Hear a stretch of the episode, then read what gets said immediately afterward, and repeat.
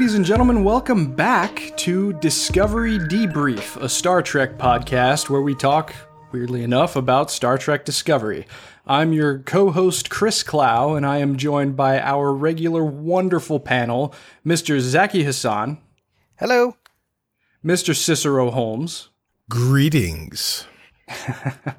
and Ms. Rachel Clow. Well, no, Mrs. Rachel Clow. I guess I. We, Get it right. Sorry, we just got married. You uh, of all people should know that, Chris. Yes. Married a long time. Yeah, I, I know it's it's really it's it's really starting to go into longer territory right now. You may like you may be on a shuttle to the penal colony soon. going to one way trip to Rura Penthe. Yeah, right.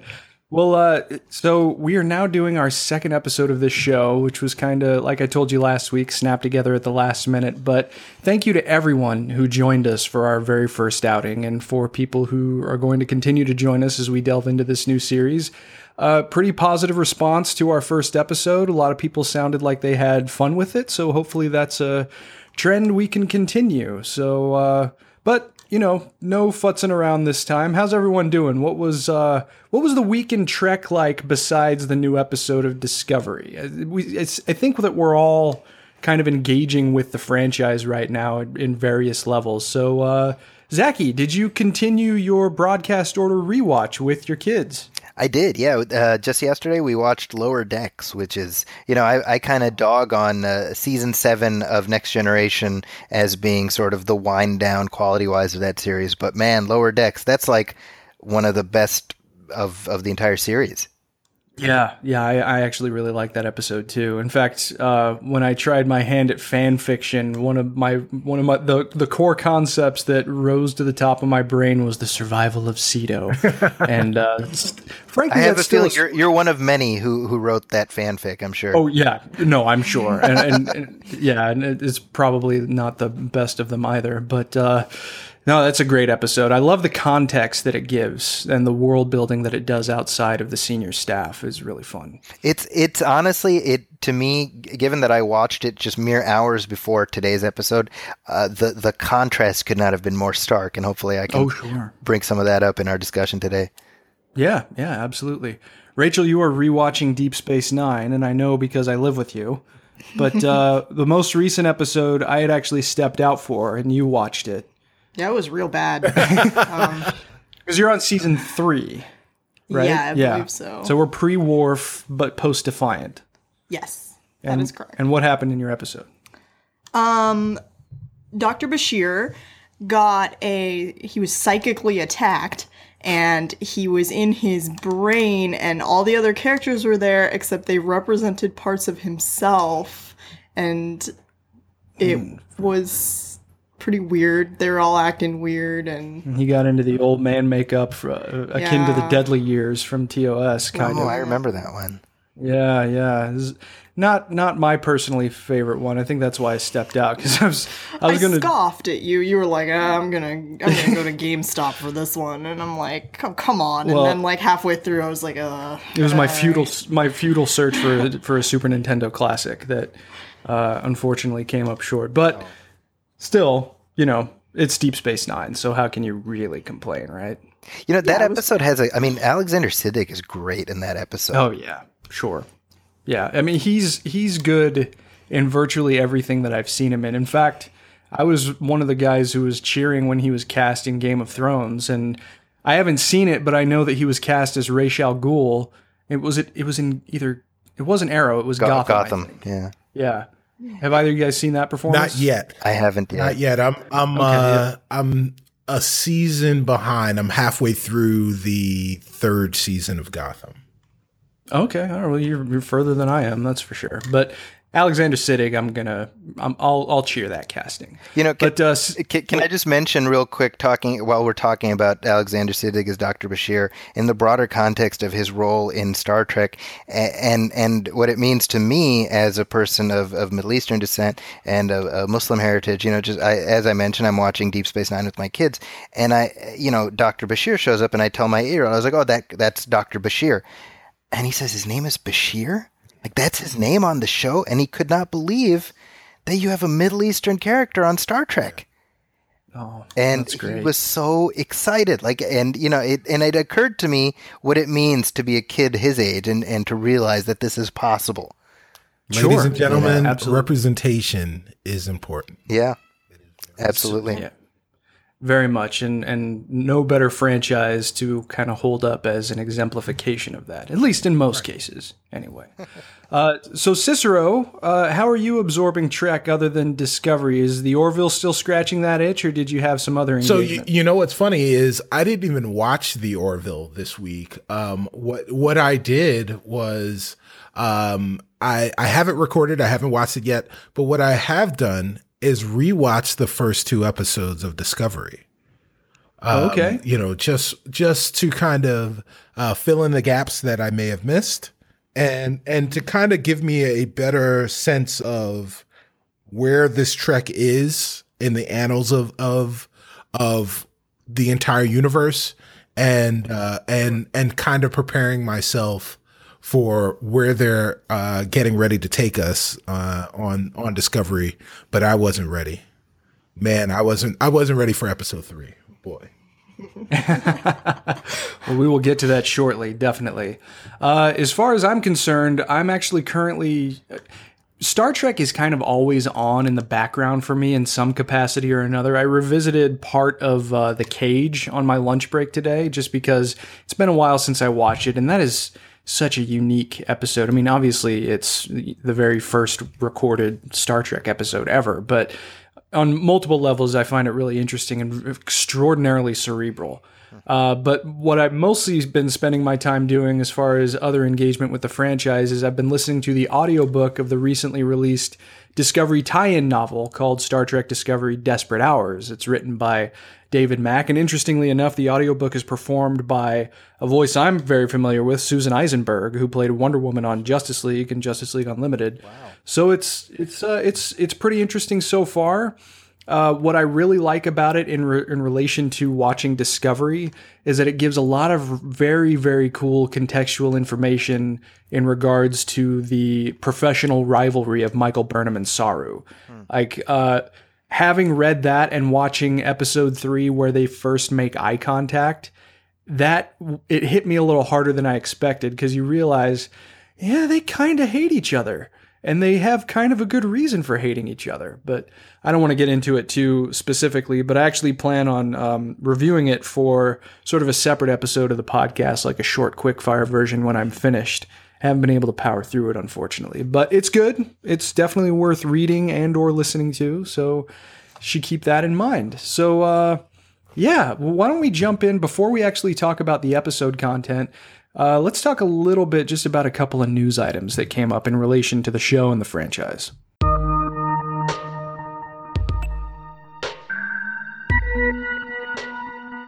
So, uh, some of the brief news items mostly relate to uh, the the critical reception that the first two episodes earned.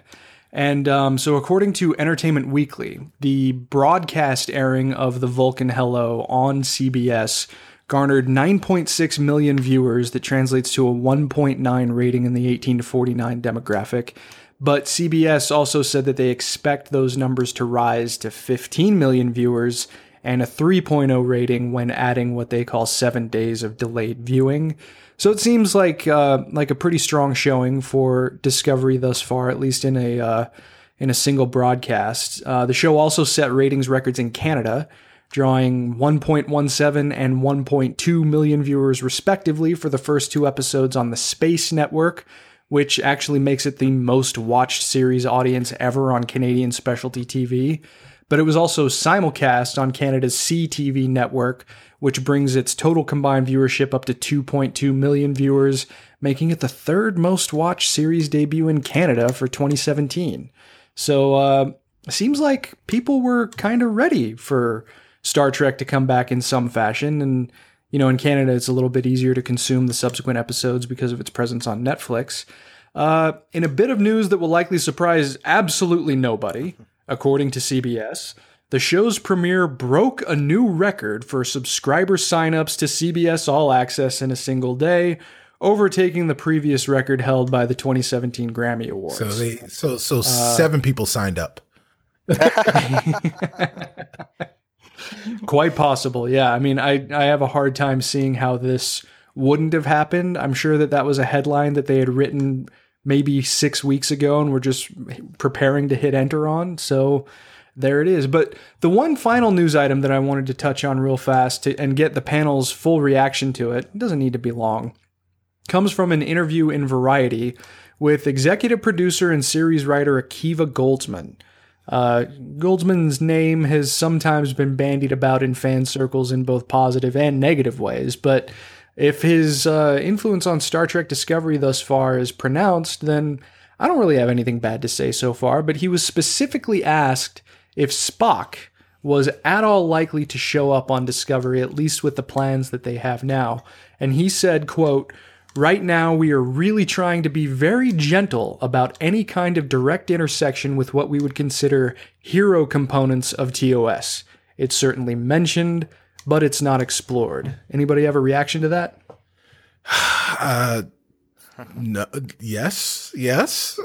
I mean, so while I, while I understand definitely the that hero component line, um, and that makes sense. What I would love to see is some type of connective tissue from uh, from characters that we know, even even characters from the periphery of of the TOS or Star Trek lore, Federation lore, that make their way into into uh, Discovery in you know in some type of memorable way.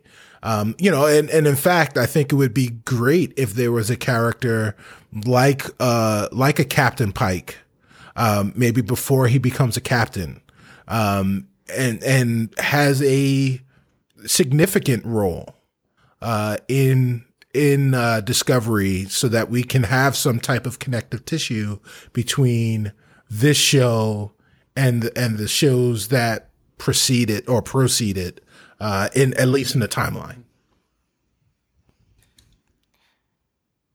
Yeah, I, I think I well, I think I you know I, what what Akiva Goldsman is is skirting around a little bit is if if if you're talking about I think by hero component he means like the main characters from TOS, and if you're going to say bring Spock onto uh, Discovery, which would be the most obvious connection. The question then becomes who plays Spock, right? Because Zachary Quinto is the Spock of record, so you either bring him on or you find somebody else to be Spock. And if you find somebody else to be Spock, that creates a whole other set of headaches. And so I think what Akiva Goldsman is getting at is that they want to avoid that whole set of of that minefield, if you will, that that that would erupt uh, from having to do that.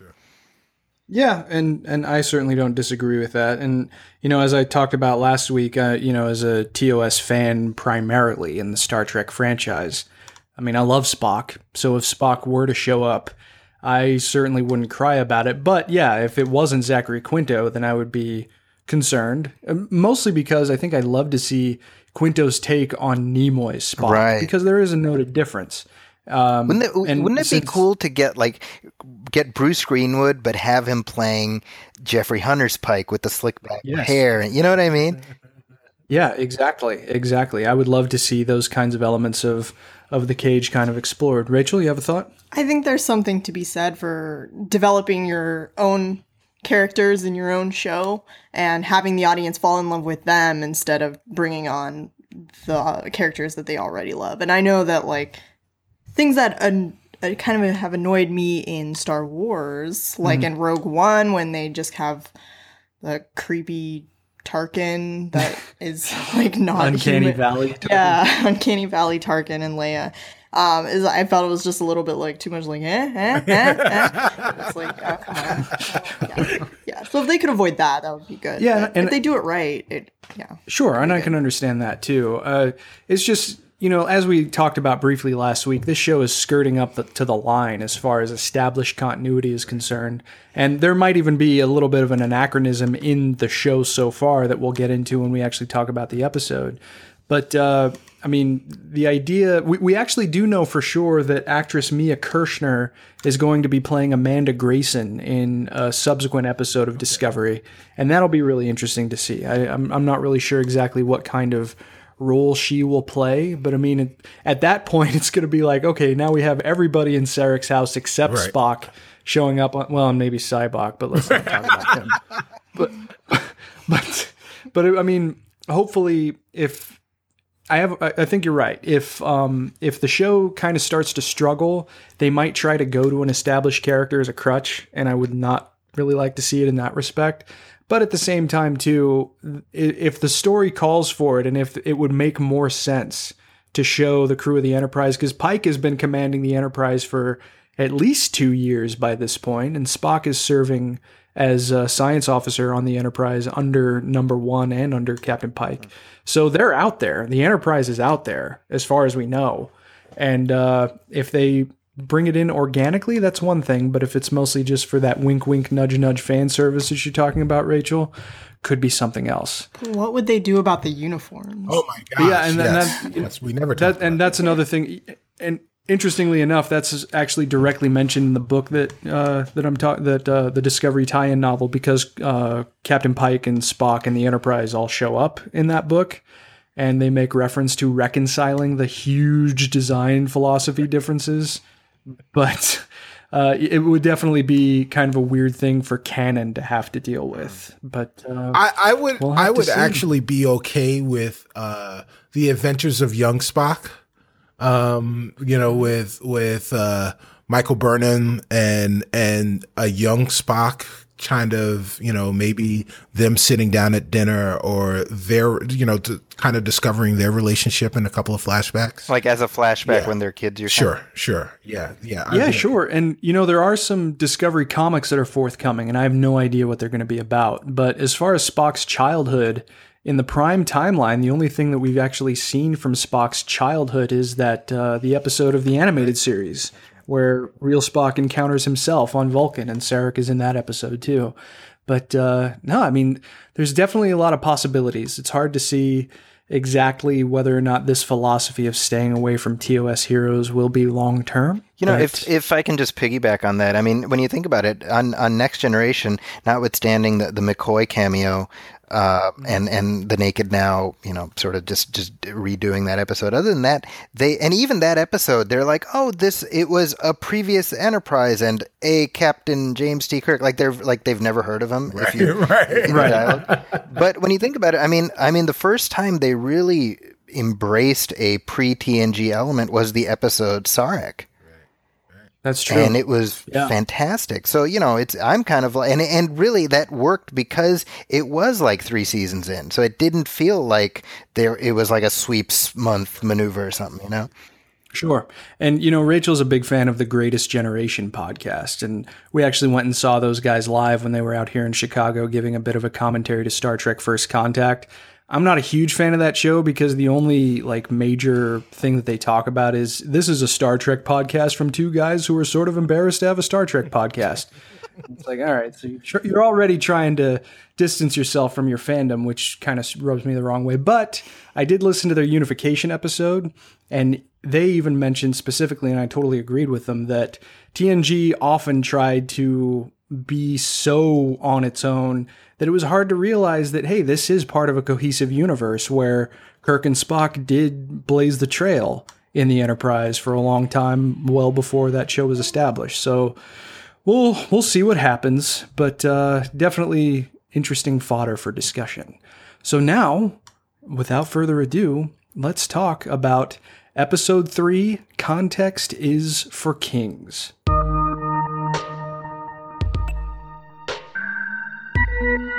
Well, six months since Michael Burnham's court martial, and uh, she's well known throughout the Federation apparently as someone who started a war with the Klingon Empire, and she's apparently counting all the casualties. But right out of the gate, episode three, we finally get our very first look at the namesake of the show, the USS Discovery, in a decidedly heroic light. And uh, one of the, this, I wanted to touch on this first because you know, a staple of most post TOS Star Trek, particularly at least since the motion picture, is giving the primary starship that we're going to be spending our time with a heroic, majestic introduction. So, did the introduction to the Starship Discovery give you that same sense of majesty, that same sense of uh, of heroism, Cicero? Well, you you definitely felt um, that this ship was was state of the art. Um, you know, obviously they were uh, one of the inmates, the uh, troublemaker, trouble ball troublemaker, um, was was one to mention right off the bat that the the uh, that the ship itself had no no scratches, no bruises, no scuffs even on the floor. Right. So, um, so I, you know, I definitely felt like, oh, okay, well, here we are. This is, if not the flagship of the fleet, it is definitely one of the flagships of the fleet. Um, there's something unique about this ship. Um, and you know, definitely something different from the Shenzhou. So, um, so I did feel, uh, you know, when I fi- when you finally get to see it, I was like, oh, it's the discovery. Finally, here we are. Mm-hmm. So, yeah. um, you know, and I was okay with it. Yeah, setting the table. Zaki? Yeah, I, I think uh, they, they, did a nice job of, of making it seem, uh, as you said, majestic, but while also uh, you, you, get a sense of the sort of the internal geography of the ship, uh, which is always difficult to do on, on first blush, but also uh, making it seem you know different from from sort of the Constitution class, which is our uh, shorthand for this kind of thing. Uh, and for that, I mean, it, it, looks internally, it looks different from the Star Trek ships that we've seen, even the hallways and things. It it has it has an architecture and and whatnot all its own, and I appreciated that. Sure, Rachel. Yeah, I liked it. I liked how mysterious it was, and it can do 17 different science missions at once. and it has a black alert, which was like really like, what? what? Yeah. Um, I just I really liked how much of a mystery it was. I, it really held my interest. Sure, and and just for the record, it is a crossfield class starship. So kind of a uh, kind of an interesting introduction there. Uh, it worked for me generally. I uh, I like the design. From what I understand, it is actually left over from uh, motion picture Ralph McQuarrie design, which is awesome. I was yeah, I was going to so, mention that it, it it reminded me of those rejected designs. That's it, I didn't know that it was actually that. That's really funny. Yeah, it's it's cool. It seems like that's kind of something that they're they're going with because even Star Wars Rebels uh, made use of Ralph McQuarrie's oh, designs right. for for that show. So he definitely captured the I guess the zeitgeist of that kind of era of science fiction. So seeing that pushed forward is is pretty cool. Now, uh, one thing that I wanted to briefly touch on was that you know we're in the year 2256. This is a brand new ship, as Cicero said, as as the prisoners noticed. But a ship that launched 11 years beforehand, the USS Enterprise, the register number is quite a bit higher because Discovery is NCC 1031 and obviously the Enterprise is 1701. Is this an anachronism or is there just like something that we don't know about how Starship registry numbers are assigned? Anybody I, I think that, that maybe it has to do with the class of the of the ships potentially.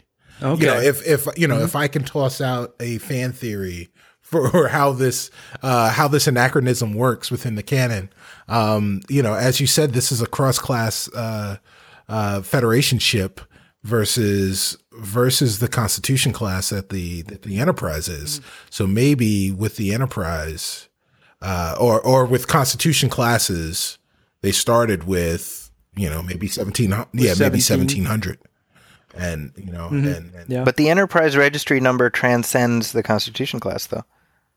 Hmm. Oh well, then you know, throw my theory out.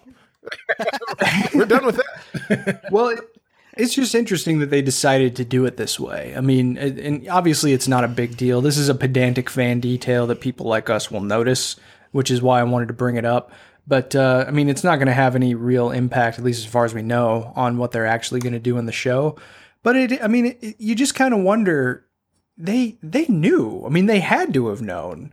So what's the reasoning behind? And maybe it'll be fodder for another episode. Wasn't there something similar that had happened in Star Trek Beyond, where Idris Elba's Oh yeah, the ship had a Franklin. weird- the because the Franklin. I can't remember exactly what it, it was. An NX registry number, but it was uh, it was quite a bit higher than zero one, even though it had launched right before the dawn of the Federation, and conceivably. You know, the Franklin crash before the point of divergence with the prime reality and the alternate reality. But yeah, they do seem like they play a little fast and loose. I, you know, I, I treat this stuff like like the original series did with star dates. It's like, eh, Sure. bunch of numbers. Sure. Yeah, right. Which is weirdly enough, though, something that they are paying attention to. The at least as far as we know, the stardate numbers correspond with an era of canon that we haven't seen before. So it's it's interesting what they pay attention to and what they apparently just say. "Ah, Right. screw it," you know, let's, just, let- let's just go with it. I mean, again, not a big deal I think I think that they assign them using a complex algorithm that we cannot possibly understand. because of our primitive 2017 Yes. brains. Yes. There we go. Give give give her the no Right, prize. Yes, yes, you get the no prize. yeah. Uh, I'll take it. I'll take it. And hand it to you, of course. All right. So, uh, next thing I thought that it would be good to talk about is the secondary characters. And I'm not going to dole these out in any specific order. We don't need to comment on specific ones unless you want to go through the list. But we all have a list uh, in front of us of the secondary characters on the show. So, why don't we just talk about our impressions? Zaki, why don't you go first? Uh, well, it, it's. I mean, it tells you something that I'm. I'm struggling with their names. Um, I th- there's the the perky young space cadet Uh, who's Tilly. um, yeah. Yep, Sylvia Tilly. Uh, she she initially she uh got on my nerves a little bit. Uh, but by the end of the episode, I I was like, okay, I kind of get her her place in this.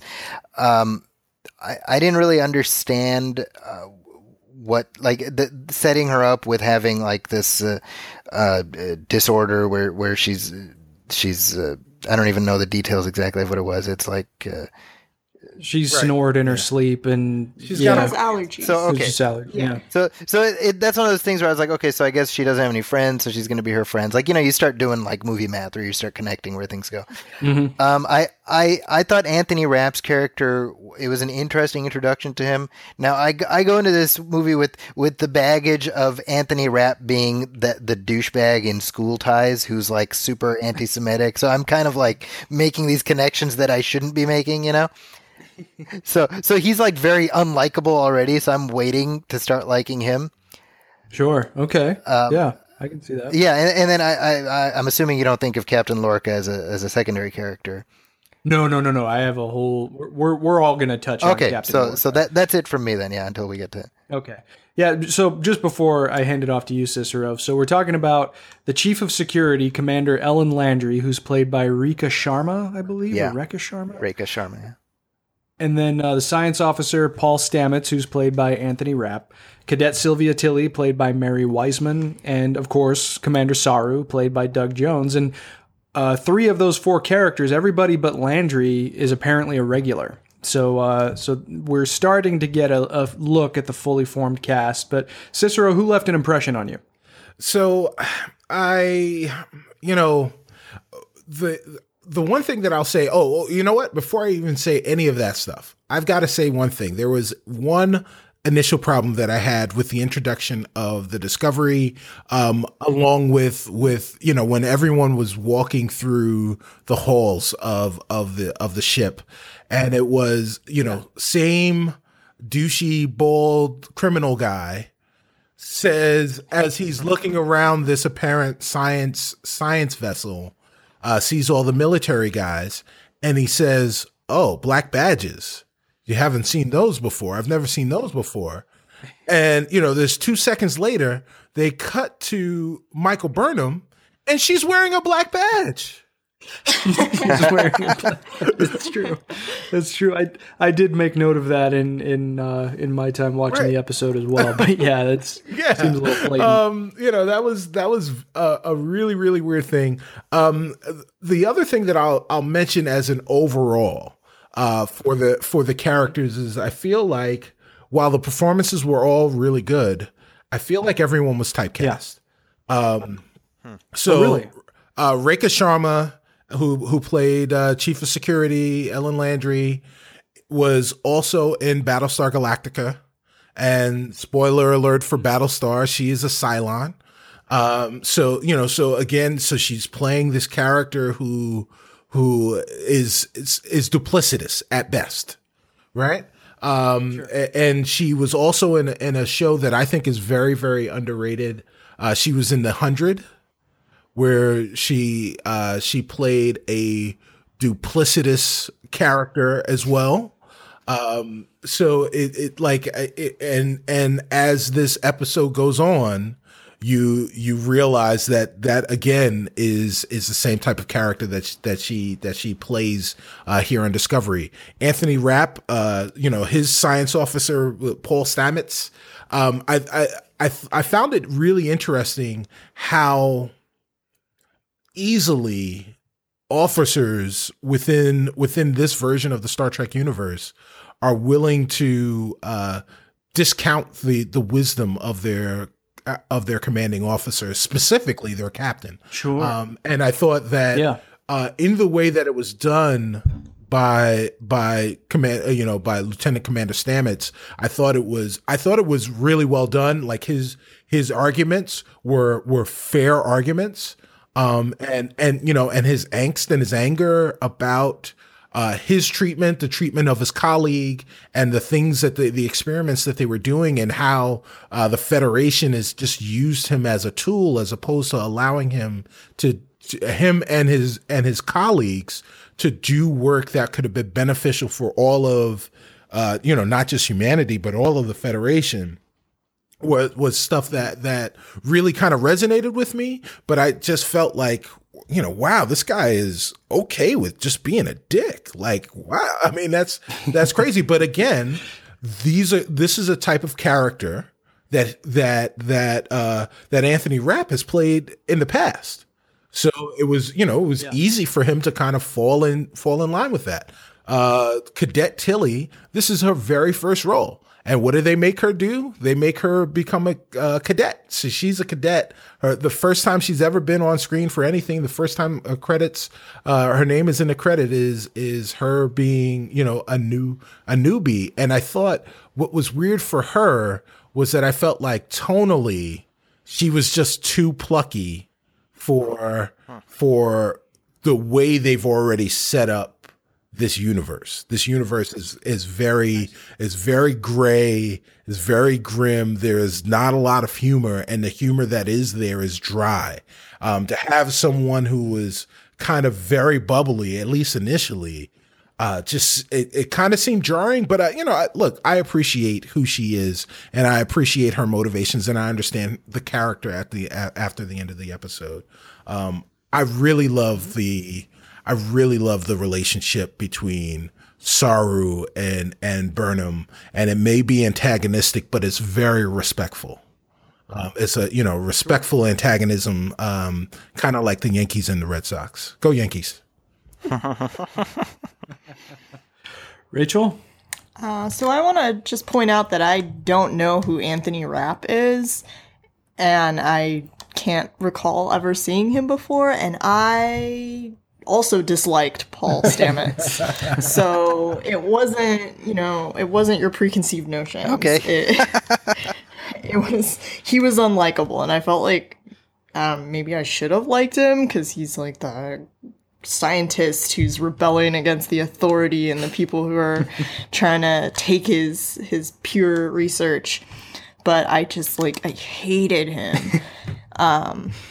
You can't see it, but her eyes are going red. Well, yeah, and um, I don't know. I'm kind of disappointed that he's a regular. I was I was thinking he might bite the bucket with the space monster, but Well, he's a regular, but interestingly enough, he's not the chief science officer. So we'll have to see exactly whether I'll be really interested to see whether or not the uh, the show fills out or profiles the bridge crew of the Discovery because right now the bridge crew is kind of irrelevant outside of Captain Lorca and outside of Saru. But If, only- if I'm not only thing- mistaken, he's he's supposed to be uh, uh, the first like gay character in the Prime universe, right? Oh, I wasn't familiar with that. I, I believe that's the case. Sorry if I'm spoiling Well- something, but I'm I'm it, it got some play. It- I mean, it year, so- definitely read that way in his conversation with his colleague. Um, it you know, like as I was I was sitting with uh with some other people, some friends of mine, when uh when the when we were watching the episode, and we all read it the same way, independent of each other. Um, that this this conversation was not only just a conversation between two lifelong friends, but potentially two lovers. Um, and uh, so I don't know if that's what they were going for. And you know, uh, Zaki, you you've uh, heard something that we kind of read, and you know, it was very well done because we read the same thing. Now go. I feel bad because he was probably being a jerk because he was sad that that That he died. yeah, yeah. That well, that does kind of put things. I'm things. sorry, Paul. You know, you know, I, what I do think is interesting about the Stamets character, and this is something that somebody on my Facebook brought up, and I should bring this up. It it brings to mind Nicholas Meyer's connection to this show, given that his, uh, you know, in uh, his role on Star Trek II was really introducing this notion of scientists being at odds with Starfleet. Sure. And Yeah. you see that reflected here in a way that we haven't seen since then. Right. Which seems kind of short sighted when you mention that specifically. But I guess, you know, that was just kind of the, the status of the franchise at that point because, you know, Meyer very openly favored the idea of going a little more militaristic with Starfleet. And it sounds like Gene Roddenberry was always resistant to that. That's right. But uh, but yeah, no, we'll have to we'll have to keep an eye on that going forward. And that's actually a discussion point that I wanted to bring up a little bit later. But uh, just to put a pin on the secondary characters, um, I'll just say Saru. I think you get a much better perspective on him in this episode, even though he's in it comparatively less. Uh, and you know, I think the book might be coloring my perceptions of him a little bit, but you obviously get the impression just in this episode specifically that he's a very ambitious guy, and that his ambition has finally been rewarded with uh, the second piece of command or the the second level of command on a starship. So like Cicero alluded to before, you know, it is very respectful. The the uh, the relationship that he has with Michael Burnham, he clearly does have a respect for her, but he and he openly says though that he's also very wary of her. So that's a dynamic that I'm going to be really really keen to see evolve over the course of this show. But now we all get the chance to talk about probably the most consequential character introduced on the series since Michael Burnham, Captain Gabriel Lorca, the commanding officer of the Discovery. So, Captain Lorca definitely has what I think you can quantify as a looming presence uh, in his ship and on his bridge. But what do we think overall of Captain Lorca, Rachel? Well, I think speaking of typecasting, when you see Jason Isaacs shrouded in sh- shadows and dark lighting and looking out the window with the creepy space reflected on his eyes, like you you get evil vibes. It's true. And I really just thought he he was definitely putting off some evil admiral vibes and how the admirals always seem to be kind of working against our our hero captains in the previous shows. I felt like maybe they're setting him up to have a sort of a similar role with Michael Burnham. Um, although it didn't really he wasn't too evil. Well, at, at least not in the eyes of uh, of some of the characters, but there were others who vocalized their concerns. That's yeah, that's true. Yeah, I guess uh, keeping the monster was kind of the, Yeah, well, we'll get we'll, we'll, we'll get to that. We'll, we'll, was a little bit evil admiral. Zaki, how about you? Man, you know, I as as the episode progressed, I found myself really liking the the the way Jason Isaacs was portraying him. I mean, he he brought a real richness to the character while keeping him really close to the chest and and that I, I really plugged into that and and I just love Jason Isaacs. I think he he tends to play really interesting characters in interesting ways. And so as the episode ended, I, like I- I felt like that it, it was it was opaque enough where I'm like, please don't like have a heel turn happen. You know, like I'm still hoping that they're they're teasing us a little bit, but that in fact he's going to be he, he's going to fly in the face of what they seem to be pointing towards. Sure. Yeah, I can see that. I you know Cicero? I keep thinking back to uh, last week with our the the uh, viewer question or the the listener question about whether or not this show had more DNA from from uh, Star Trek or from Game of Thrones, and and and I think okay, that yeah. what what we're seeing in, in these portrayals is and you know and and then you know of course Jason Isaacs uh, uh, portrayal of, of Captain Lorca is this this moral ambi- ambiguity that that is is kind of more realistic or at least more realistic to today's sensibilities.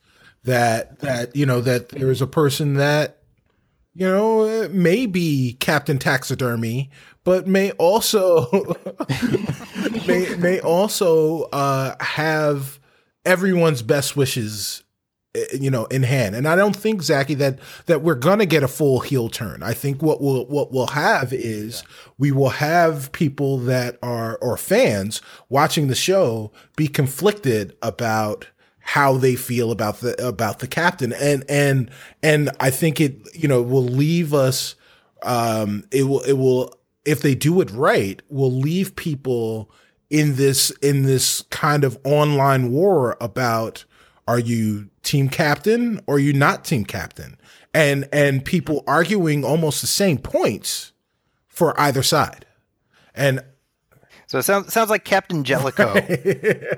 There you go. Yeah. Well, you know, at the at the very least, though, you never questioned that Captain Jellico was acting in the best interests of his crew. Touche. At least I didn't. I mean, Touche. You're right. he. I despise him. I really dislike Captain Jellico because my favorite TNG character is Commander Riker. So when they butt heads, I'm automatically going to go to Riker's side. But uh, yeah, I mean, with Captain Lorca, he definitely does give off a a mysterious, a more mysterious vibe than I was certainly expecting. I didn't think that it was going to be so uh, so ambi- ambiguous as far as what his real intentions and motivations were. Um, he has a Right, tribble in his office. Certainly, it can't be that bad, right? I'm gonna dissect the tribble later. Well, uh, hopefully not. My God, that's it's horrifying. His office But, is like uh, the trophy room of yeah, the it Predator. really my gosh. Was that a Gorn skeleton in that research lab that we saw him in? It certainly looked like it. A- behind his apparently, it is. I, I I- I think that's been confirmed. Holy cow! Well, I wonder what he had to go through to get that thing. But uh, no, I mean, I'm really, really intrigued to see what happens with Lorca, whether or not he ends up being a Voldemort or a Snape. To, to Oh. steal a little bit of a of, of a reference from another universe, but uh, you know we'll have to see because if he's that kind of dark character, You should say that a ends Lucius up- Malfoy or a Snape. that would be more. that- that- yeah, I guess I guess that's that's true. Yeah, Lucius Malfoy had a little bit of a redemption at the end. Well, a little bit, just because he was interested in keeping his child protected. But that's for another show. All right. All right. Something else entirely. But uh, so, next point then, right away, and we kind of alluded to this already, but almost as soon as we as the audience step aboard the Discovery, something seems amiss about this ship that is apparently positioned as a science vessel but that has a more overt military presence on board than we may not have seen since the MACOs stepped aboard Enterprise to take care of the Xindi. Uh, so it's definitely it, it. That's where I feel like some of the Meyer influence is starting to uh, seep into the show overall quite a bit more. I mean, of course, we're at war. The Federation's at war with the Klingon Empire, so you're going to need to be on a heightened state of alert, especially if they're stepping close to Klingon space. But um, one of the things that I found interesting is that you know the project that Discovery is working on definitely seems like something that is atypical for both a science ship and a military ship. And what I mean by that is it's the intersection of both. And there's something else that's part of this that we'll get into later. But I wanted to ask Rachel first, as a career scientist herself.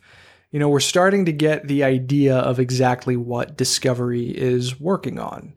And there was quite a bit of science that I'll put in quotes because I'm not quite sure yet. But so Stamets was trying to lay it down to Michael Burnham to to kind of lay the groundwork before we actually really know what's going on.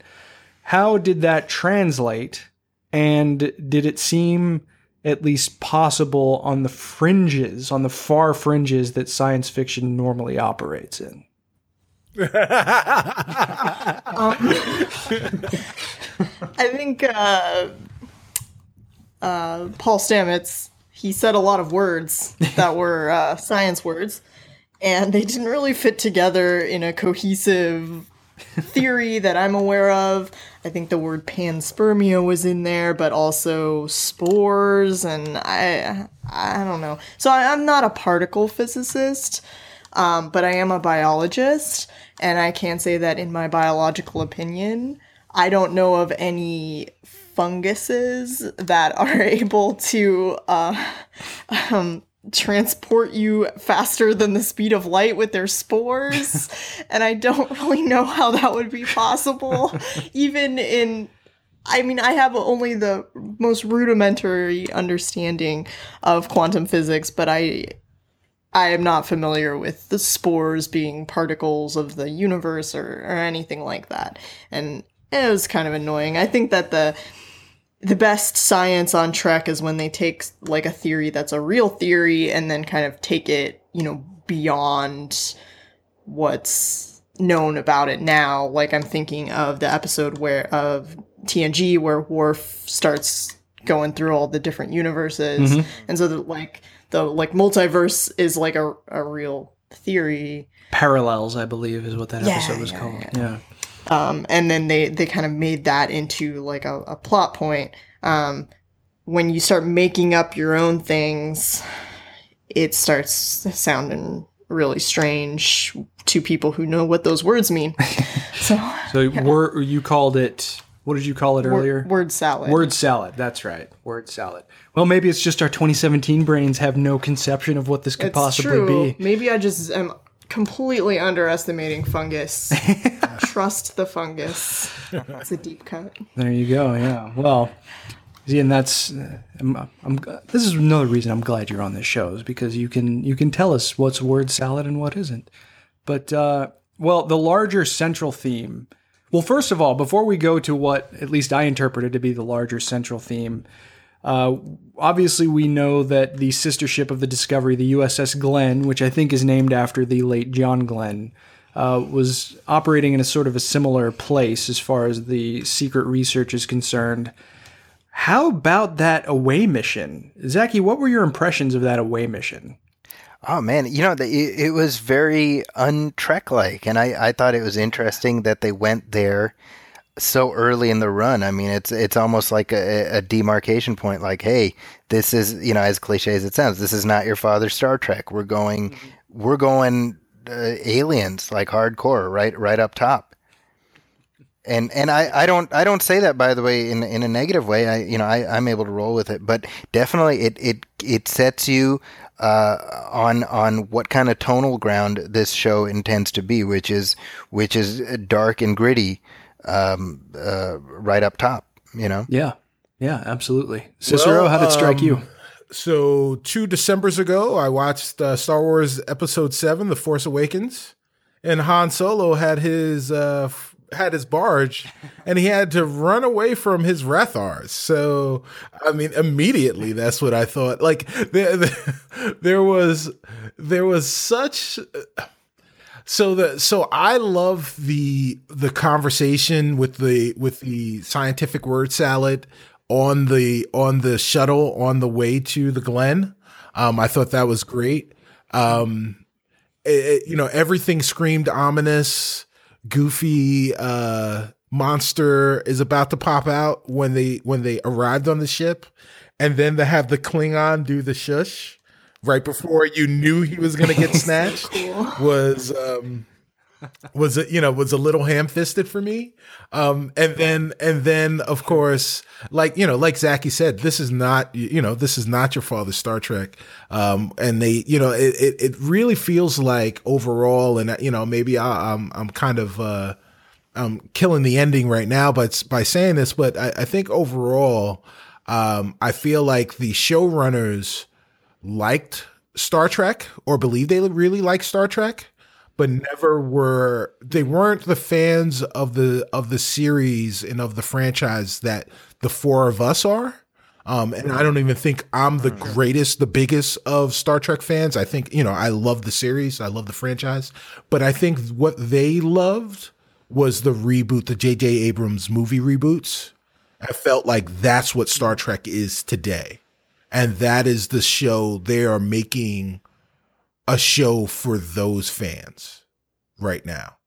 Um, and, see, and I can I can see that perspective a little bit, but the only place that I'll uh, that I'll slightly disagree with you about is what we're going to talk about next, and that's the right. the larger central theme because it was playing with an idea that the the movies in the alternate reality certainly haven't played with and kinds of ideas that Star Wars usually doesn't try and touch, at least in relation to the modern world. I think you're right. You're you're definitely right as far as uh, action beats are concerned, and as far as keeping people's attentions in ways that uh, that take advantage of the the creepy unknown aspects of the most unforgiving environment that humans can possibly experience, being outer space. Uh, you know, the cold mystery of the darkness is definitely something that seems like it's it's much more in vogue in science fiction now than it certainly used to be. Yeah, I just I thought this was really awesome as like a horror set piece. Sure. Because it was like scary and I think I think the idea of like an abandoned spaceship or a spaceship that something happened on and you don't know what it is is just so scary to me. Yeah. Um, and I think it was well done. And I really liked the Klingon shushing. like I thought that was like I was like, oh, it's a Klingon, and he's like, shh. Like, oh. well, at least he's smart enough to you know have his survival instincts kick in and not start fighting them when he knows that something bad well, is. Well, that's why he's happen. the only one left alive. There you go. Right? Yeah, yeah. Um, probably. But yeah, I think you guys. I agree with you guys that maybe it's not really Trek. Mm-hmm. Well, and Zach, you mentioned aliens, and I got a little bit more of an alien vibe, at least before uh, before the creature had showed up. Yeah, uh, I'll know, go with the, you on that. The uh, well, and you get kind of a John Carpenter thing vibe too when you come upon yeah. what happened to they the corpses. very, very visceral. Yeah. Like uh, you know, really shout that out was, to yeah. yeah, shout out to rough. the uh, to the you know the the costume department and and the makeup teams um, because that was that was really really well done. Yeah, yeah, it's certainly not something I expected to see on that episode. That is for damn sure. But uh, yeah, so we get off of the ship and we start to learn a little bit more about the specifics of the uh, of the relationship between uh, the crew, the scientific aims of some of the elements of the crew, and the more militaristic side that's led by the chief of security and of course the captain and you know the conversation that burnham has with stamets and stamets automatically being wary of her because it was lorca that wanted her there uh-huh. and uh, he even described lorca as a warmonger which i don't know if we have necessarily enough context to to see if that accusation is accurate from lorca but the fact that Stamets thinks so and that he's a man of science who very clearly lays out the fact that he is excited by the idea of discovering something about the universe that was not previously known, you definitely get the idea overall that one of the central larger themes is scientific discovery, no pun intended, being co opted by the military for less than admirable aims. So did this idea, do you guys think, get communicated effectively enough? Or are we just now getting the sense that it's being laid down in episode three so that they can run run with it long term in however many episodes we have left in either the season or maybe beyond that we have we not yet seen the full implications of this, Rachel? Well, I think time will tell. I I think that's interesting that I I don't really I'm not convinced that that's the full long-term theme of the series mm-hmm. or, or that they'll necessarily even have a, a long-term theme. I think it might just be sort of these fun action vignettes every week and it might not have like a higher parable mm-hmm. value or or message to say. And that would be sad if it didn't so i mean i, I hope that it has a message like that and that would be an interesting message to have but um, I, I, don't- I don't really know What about the idea itself of military co-opting of science? Is that something that might actually be uh, an element of the scientific community that always needs to be kept in mind? Um, I don't personally feel like the military is trying to like take my research to um to hurt people. Uh I think that the Department of Defense is like a part. They fund a lot of science and they fund a lot of science that helps people in other areas besides just the military. And so I think there's it's more of a two-way street where like scientists discover things and they're they're taken I mean obviously like the atomic bomb is is one Right, thing. yeah. Um, that is kind of an extreme example, but there's also that the the military wants certain technologies and they're willing to pay you to develop them, and they end up helping everyone. Like I know, um, like uh, suspended animation is something they're very interested in, um, and so like we might get that sooner than we would have otherwise, and it could be helpful to everyone. Sure. No, I, very valid perspective.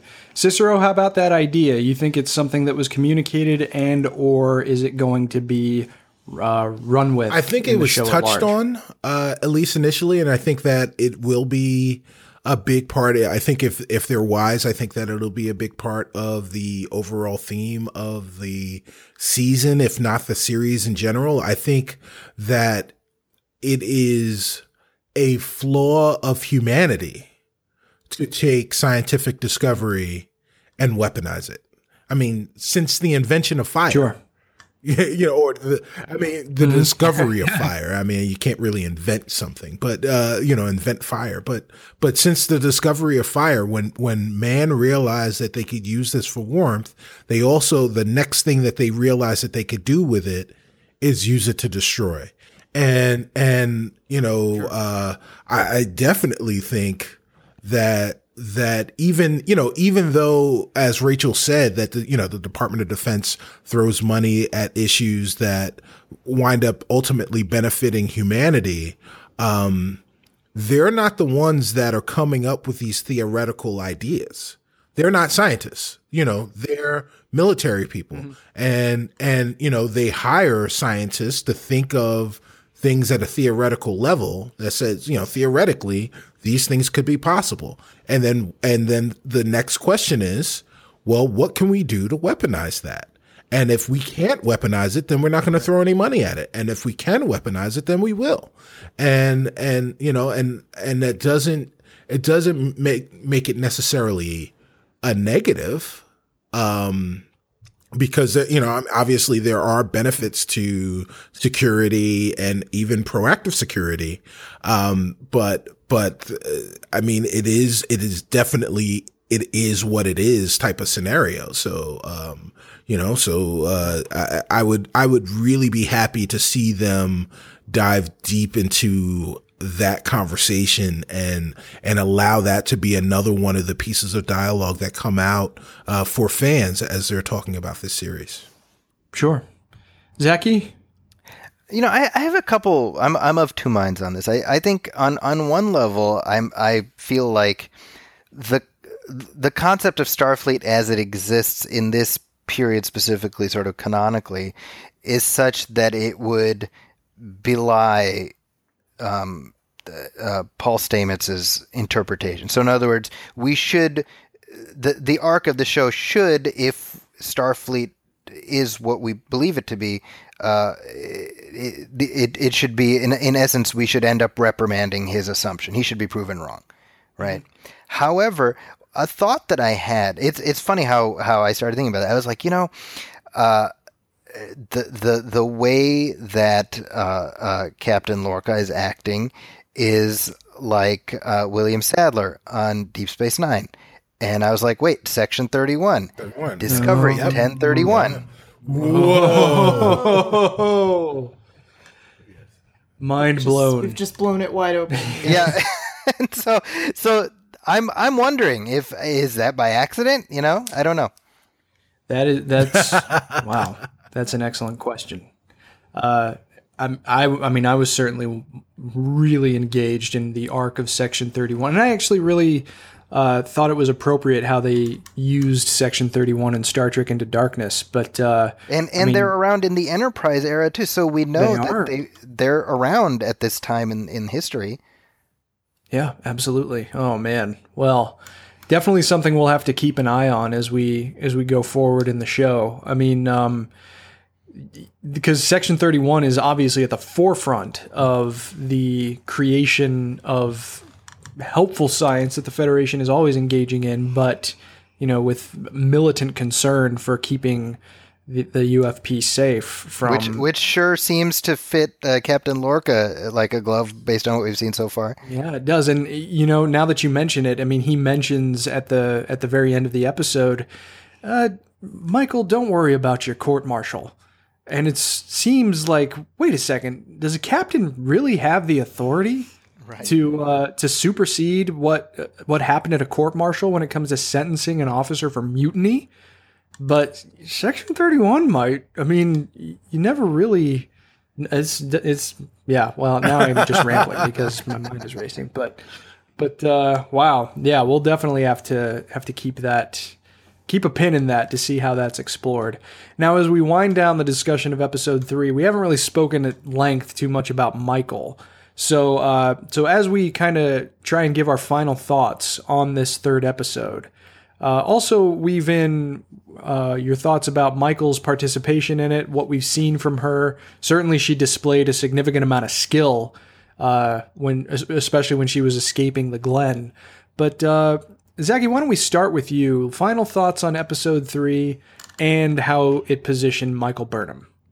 Well, you know, uh, a friend of mine on Facebook, Tyler Kloster, mentioned this in response to this episode, and ever since he said it, it's just been rattling around in my head. He said this should have been the first episode, and I've been thinking about that since he said it because I find that a really compelling statement. I love the idea of jumping in with Michael Burnham on this prison ship, and that's our first introduction to her. And we, as the audience, have to sort of catch up and figure out and and make all these assumptions and about her, and let that let that information that that flows of her uh, happen gradually, kind of like Lost, you know. Uh, and and so in in relation to your question, I really liked the way this episode laid it out to her because I I I I've been viewing it from the framework because if I have if I hadn't seen either of the previous episodes, would I track? Would I be on her side? And I think it actually does a really good job of of giving her agency. It demonstrates her intelligence. It it shows that she's charismatic. She can handle herself in a fight, and uh, I love the the little tease. I love the fact that let's say if, if we knew nothing about uh, Sarek from the previous episodes, I, I love the idea that sh- she's like, oh, and my, my human foster mother, oh, what was her name? Amanda. And like, if you didn't know anything, it would just blow your mind. Yeah, that's true. Totally. know? And uh, quick quick shout out too. Apparently she and the name escapes me at the moment, but the Vulcan martial art that she named was uh, something that T'Pol was uh, was she she had exhibited Nice. her, a lot of skill in that martial art in I think it was a season two episode of Enterprise. Deep cut. Yeah, totally. And I love when when it does those kind of deep cuts. And shout out to uh, TrekCore for pointing that out in their live tweet of the episode last night. But uh, Cicero, how about you? Final thoughts on the episode and how Um, I, you know, Michael I think it again. Uh, I hate to call back to last week's first episode where we kind of talked about how uh, the first two episodes were a prelude, and that you could have easily started your viewing of Discovery with episode three, uh, and and and really not miss the beat um, and you know, and and not kind of it would have it it actually probably doesn't prejudice you against any of the characters um, at at that particular moment. So it, it, it, you know, for some for some people, maybe that's the the ideal way to start is with episode three. Um, the I, you know, I, again, I I love. I love Michael Burnham as a character. I think that again, you know, like Zaki said, uh, she she definitely had agency. Uh, she was definitely charismatic. Of course, she could handle herself both intellectually and physically. Um, you know, it was clearly clearly what what uh, they were able to, to kind of display right off the bat. And then, of course, you know, she she tells uh, Lieutenant Commander Saru that she's not going to do anything to uh to you know rattle the cage or or make any waves while she's on the ship. And the first night she's there she's she's manipulating people's drool into breath so that she can sneak into the secret you know behind closed doors uh, meeting room or, or uh, i guess like arboretum or whatever whatever that was that they had there this is, this is definitely the most Yeah, creative yes, use of yes, saliva in the. Trek franchise. Absolutely. I, you know, I, again, I will say though, uh, you know, as Zaki so eloquently said, this is not your father's Star Trek.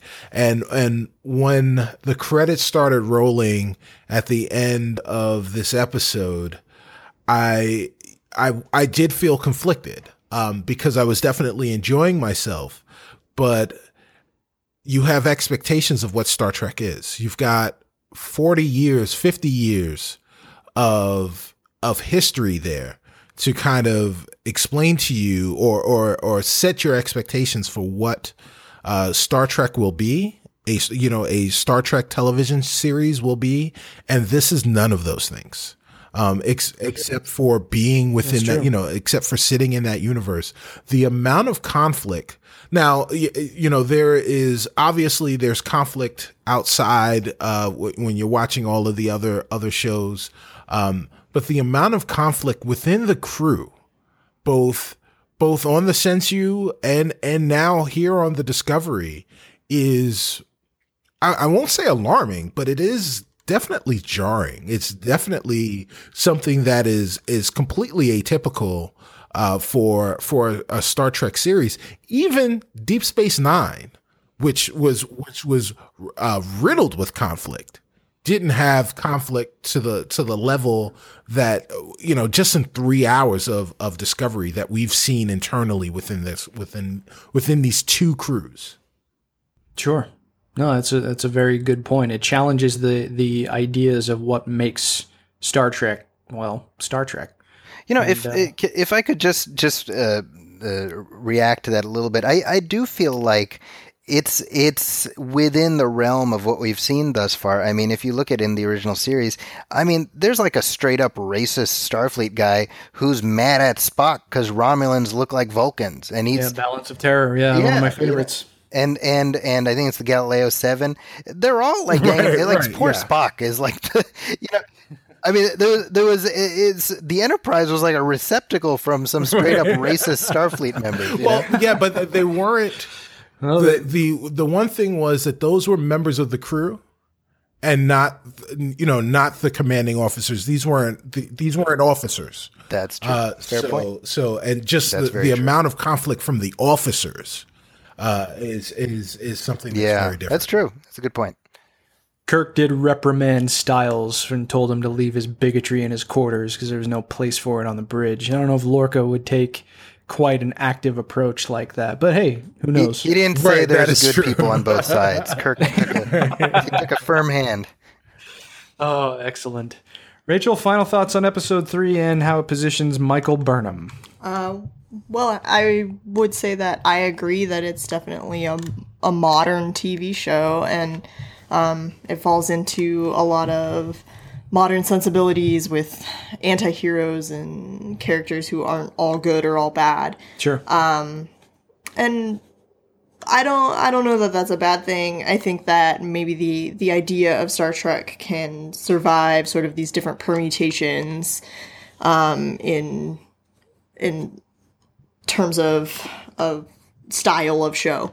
Um, but again, it sort of remains to be seen whether or not they're going to have some sort of ideal to strive for um, Right. a message for the season. Well, as as Lorca said, you know, there's it seems like uh, want and hunger are making a comeback, and that's Yeah. kind of an alarming piece of ideology to hear from a Starfleet captain. Uh, just for just for my final thoughts, I mean, episode three, yeah, we spoke a little bit about how episodes one and two served as kind of a prologue, and how it seemed, especially after watching this third episode, that this is what operated as a more traditional pilot. Uh, I'm still glad that we had the context of the first two, but I do think that there's value in in seeing oh, what if this is how we started things. It, it definitely would throw you into the deep end uh, in a way that is unique. But overall, uh, episode three. I found to be extremely enjoyable, and I'm very interested to see how things are going to be positioned going forward. Just a couple of things before we move on to listener questions, a couple of other continuity notes. So we got to see what a Jefferies tube looks like uh, on the class of ship.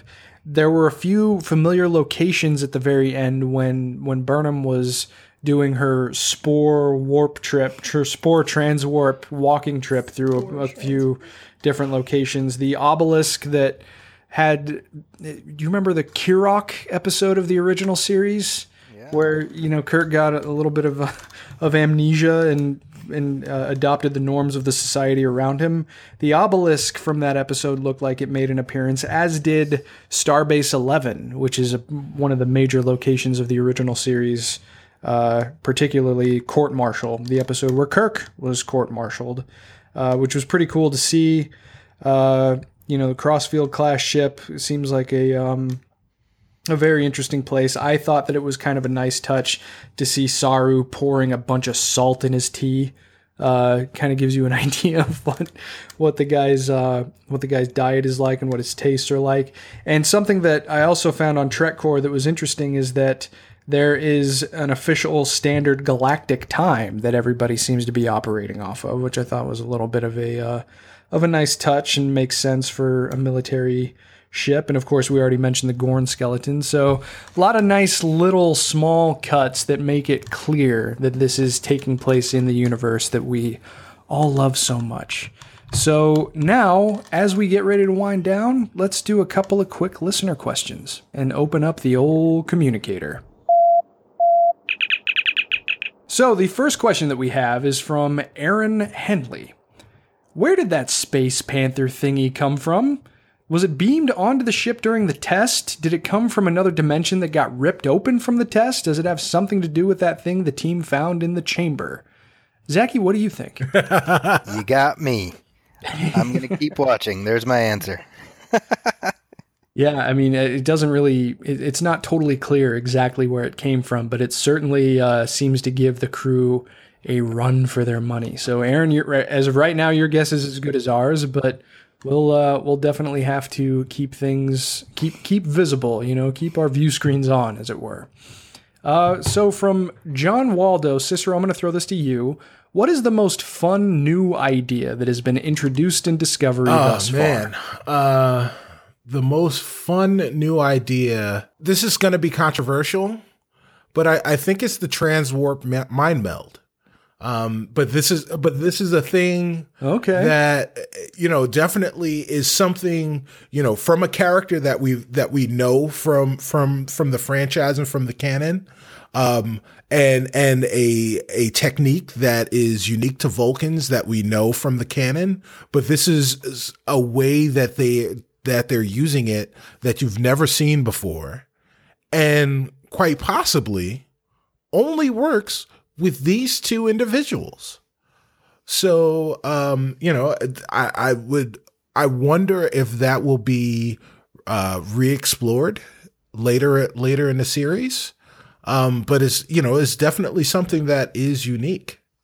Yeah, I think that's well said. Uh, it it definitely does uh, bring about some some pretty far-reaching implications. And I know Zaki, you were in a conversation earlier today that I observed about the transwarp mind meld and how it might have uh, some roots in the the wider canon of the Star Trek universe, but uh, definitely explored in a unique way in Unique way, Discovery thus far. Yeah. Yeah. So, um, so next question, uh, I will throw to Rachel.